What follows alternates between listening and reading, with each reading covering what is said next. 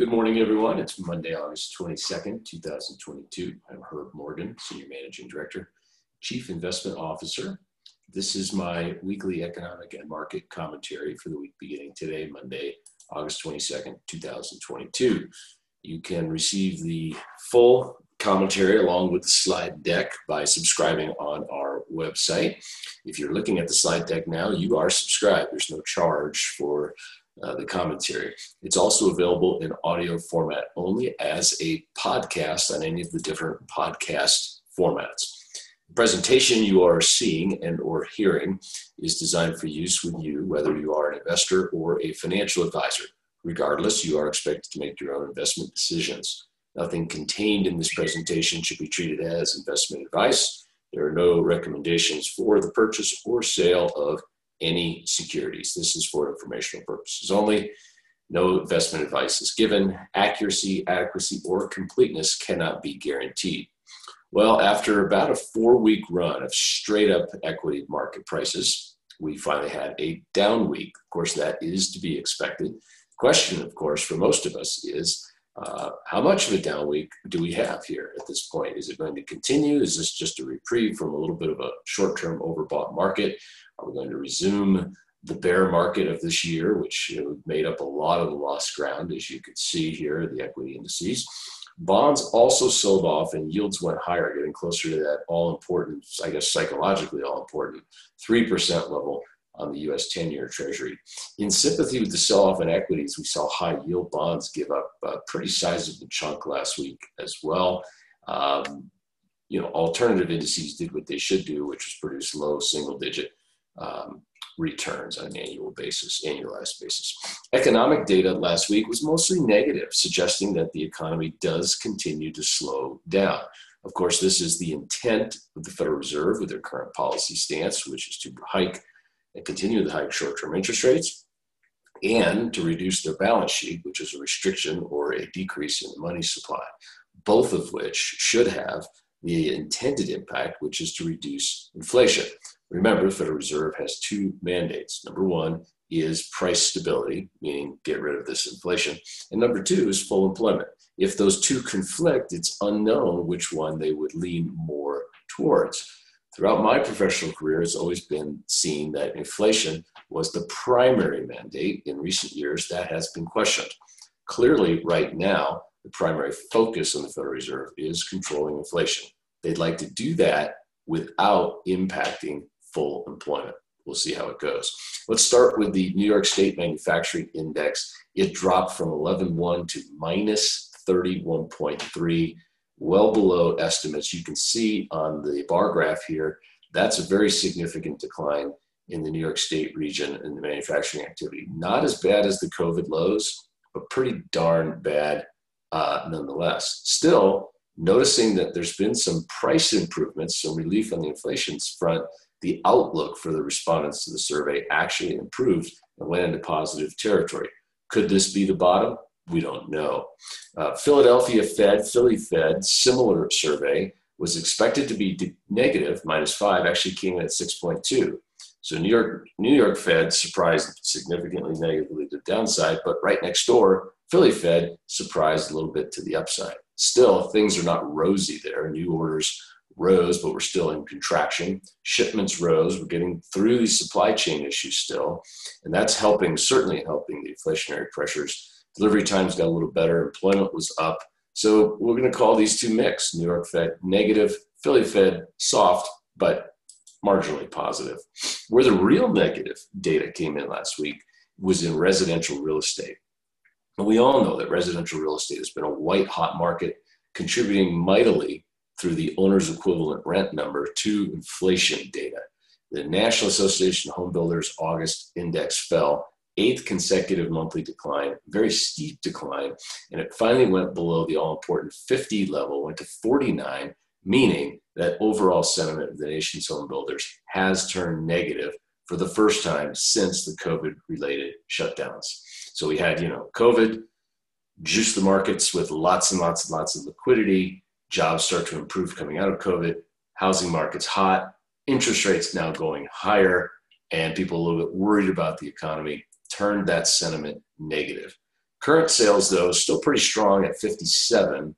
Future sales fell to 47, but here's where it's really getting ugly the traffic. And the traffic can determine, you know, future sales. And people just aren't out looking at new homes for sale currently.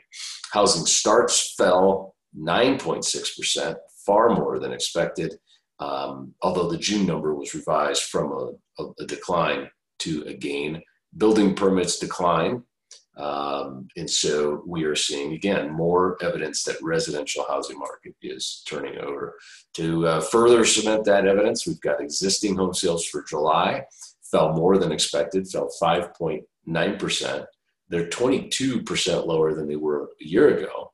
Despite that, though, the market for existing homes is still very tight. inventory is still very low, but it did rise a tad. It's unchanged year over year. Homes are remaining on the market for a very short period of time still, uh, 14 days. Um, and 82% of the, the homes sold in July were on the market for less than a month. So, uh, yes, the numbers are going down, and we expect in, say, August, September, we expect the inventory to start to increase and price uh, hikes. We're already seeing price cuts now uh, around around the country in the residential real estate market. Let's move on to manufacturing. This one was interesting because we breached a a level. Uh, capacity utilization breached 80%. Why is that significant? Capacity utilization is thought to be a very good coincident indicator with inflation. And when you get to 80, that, that adds inflationary pressure to the economy. Now, you can bet the Fed is looking at this and is aware of it. They're looking at every possible inflation indicator, especially ones that are leading that suggest what, what might be coming. But industrial production rose in the country, so so much for this big, big recession and big slowdown. Manufacturing production rebounded significantly, um, and but here's the big, big but about it. Remember, we're way behind in auto output because of the computer chip shortage. As that chip shortage problem begins to wane or ease a little bit, some of the auto production is catching up. Backing out the auto production, uh, we're only up three tenths of a percent. So that capacity utilization number may not be as ominous as it looks because this is a sort of a temporary increase as the auto industry catches up, and that could start to roll over in um, coming months. Retail sales in the month of July were unchanged and they were expected to be up a tenth of a percent. Okay, fine. The big news is gasoline fell 1.8%, mostly on a decline in prices, not volume.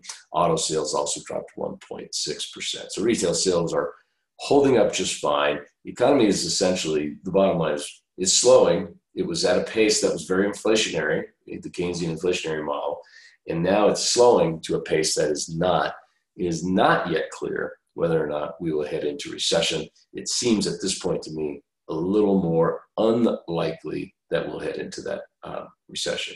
Uh, here we're getting some uh, relief at the pump from gasoline prices. Peaked out on June 15th, a little over $5 a gallon. I know many of you, uh, like me, live in Southern California. We'd love to pay $5 today uh, we routinely pay close to six. Now in San Diego, it was at seven a few months ago. But uh, here nationwide, we're looking at $3.90 average as of Thursday. Uh, that's been a nice, nice, very, very steep decline and welcome news indeed. And that will work its way partly into the inflation um, data. Speaking of inflation, this is the break evens, right? Difference in the yield between the tips and the nominal and so the implied inflation rate. Back in March, we were we had this is the blue line represents five-year break-evens, and the orange line represents 10-year. These bond markets, highly liquid, very efficient bond markets, we're saying that hey, we're looking at about 3.7% inflation average for the next five years. The orange line representing about 2.8, 2.9 for the next five years. Those numbers have come down significantly, but since the beginning of July, they've started to go back up this is something all of us are watching very closely, especially the Federal Reserve. And because of this, uh, we because they're rising again, we think we think it's just highly likely that the Fed comes in with uh, another decent sized rate hike uh, next month, or excuse me, yeah, in September. September 21st is the meeting date. So, what is the future for interest rates and the Fed funds rate in particular? uh, over the coming, let's say, year, year and a half. Well, here, here's where we are today. The upper target bound is 2.5. The implied rate is 2.33. We have a meeting on September 21st looking at going um, to three. Okay, so then you can see this is continuing to increase, increase, increase. By the way, that, that's about a 75 basis point hike. Um, it still could come in at 50. We've got some data yet to get, but I'd say more likely than not 75 in September. Um, then you've got November, December, February, no meeting in January. March is, according to the markets, uh, the implied high of Fed funds rate will be in March. Let's call it three and three quarters. That's probably not enough to completely kill an economy. The market believes the economy will have slowed enough significantly by then that there will be enough concern about the possibility of recession that uh, they will begin to start cutting rates as early as May. And believe me, when you see market action, they're really looking at this and how, far it goes. And then obviously hikes. This is obviously, you get, you get out to March, starting seven months away, anything can change. Employment data, uh, inflation data, uh, demand data, trade data, geopolitical events, uh, all of these can impact this a, a, lot between now and then. But this is the curve as of this morning. Interest rates likely to peak in March. Okay, what's going to hold them there? Jobless claims and employment. Initial claims for unemployment came in last month, or last week rather, at 250,000. That was below the estimate. That is a sign of an incredibly strong and healthy labor market. So uh, until that number breaches 300, and we had seen it come up and rise, now it seems to be flatlining. I think the Fed is clear to continue to raise interest rates. If that number starts to rise, this weekly claims for unemployment, then the Fed will be saying, well, wait, we've got two mandates, right? We've got the employment mandate and the inflation mandate.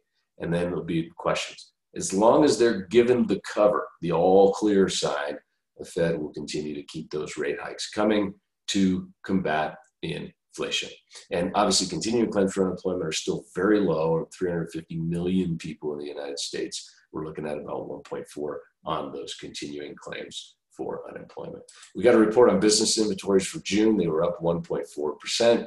Not a lot to talk about there. Uh, but the Conference Board's leading economic index came out um, for the month of July. And as you can see here, we've had several months in a row of negative, meaning uh, this is a leading index. It's predicting uh, continued slowdown, weakness in the economy. When it really starts to shoot higher, and gets above zero, it's uh, predicting more and greater expansion. You can see when we came out of the COVID shutdowns, huge gains. Obviously, that was that led to you know the bottleneck supply chains, et cetera. Lots of economic activity. We overstimulated our economy on a monetary basis, a fiscal basis, slowly trending lower, and now we got a little negative. That's taking off some of the inflationary pressure. So, what's about to happen in the equity markets? This is the the $64,000 question we all want to know. Um, well, we had a big run. And last week's sell off, and then here we are this morning. I'm looking at my monitor. We're down again uh, as we begin this week. But, you know, when you look at this from peak, uh, you know, January 1st, 2nd, 3rd, to the trough here mid June, it's a 23.5% decline in the S&P 500. It was a little oversold. And then, of course, it ran up about 17.5% here to just about a week ago. Uh, and from an RSI standpoint, relative strength index, it was probably a little overbought. So makes sense. We got the correction last week. We're starting off this week with a little bit of one, two. Um, it all comes down to this: Are valuations right? And this is the S&P 500 forward Bloomberg estimated PE ratio of 18.4. Well, that's not overly high. It's certainly not overly low. It's almost Goldilocks, about right.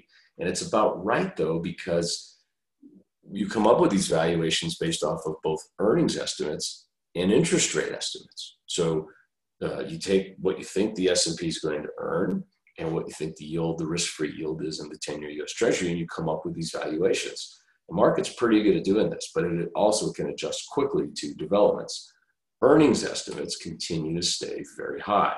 The consensus of analysts that report into Bloomberg on S&P 500 companies believe the forward earnings are going to be $227 a share. That's barely below the peak of just about $230 a share from a couple weeks ago. And earnings season is essentially over, where we would have gotten the forward guidance and gotten those cuts to estimates. So that justifies the market rally, keeping it where it is, not taking it down. If we were going to into a deep, dark recession, those earnings estimates could go down 15, 20, 25, 30% even. And that's when you see um, the market really start to roll over. But you also have to discount those earnings, create that valuation based off of what you can earn without risk. That's the US 10 year Treasury. And the US 10 year Treasury yield continues to remain essentially very low. Go back here to say the turn of the century, 2000, yield on the 10 year Treasury was close to 7%. So you were, you know, to decide to invest in the stock market, you would look and say, wow, I could get 7% risk free. Now it's true, we got down all the way to a half of a percent in 2020 with the COVID related shutdowns.